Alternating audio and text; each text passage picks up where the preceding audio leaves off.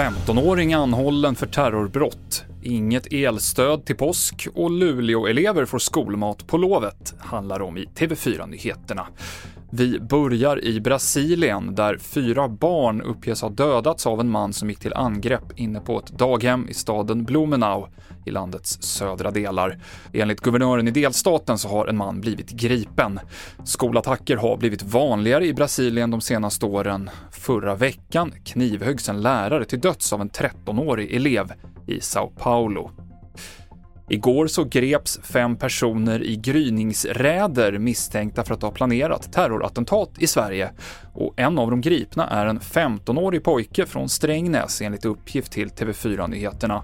Ärendet bedöms enligt Säpo ha internationella kopplingar till våldsbejakande islamistisk extremism och terrorsekten IS. I fjol så blev rekordmånga personer felaktigt dödförklarade i Sverige, rapporterar nyhetsbyrån Siren. Det beror oftast på att läkare lämnat uppgiften av misstag, men det förekommer även fall där bedragare gjort dödsanmälningen, skriver DN.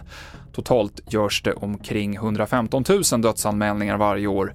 46 av dem var felaktiga under 2022.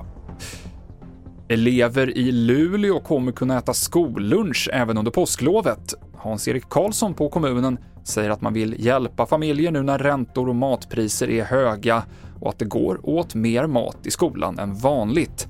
Reaktionerna har varit positiva. Ja, det är jättepositiv reaktion. Jättemycket positivt både i media och eh, på sociala medier. Just att det är väldigt positiv feedback och samt bland medarbetare att de verkligen brinner för det här att ge bra mat till barnen även under loven. Hans-Erik Karlsson, enhetschef på Luleå kommun.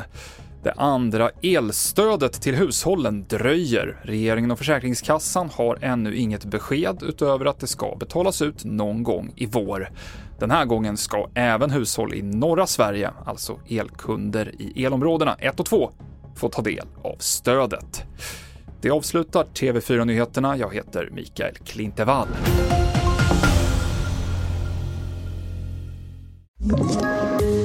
Ett poddtips från Podplay.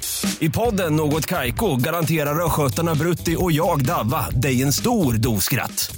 Där följer jag pladask för köttätandet igen. Man är lite som en jävla vampyr. Man har fått lite blodsmak och då måste man ha mer. Udda spaningar, fängslande anekdoter och en och annan arg rant. Jag måste ha mitt kaffe på morgonen för annars är jag ingen trevlig människa. Då är du ingen trevlig människa, punkt. Något Kaiko, hör du på Podplay. Därför arkadeinerna.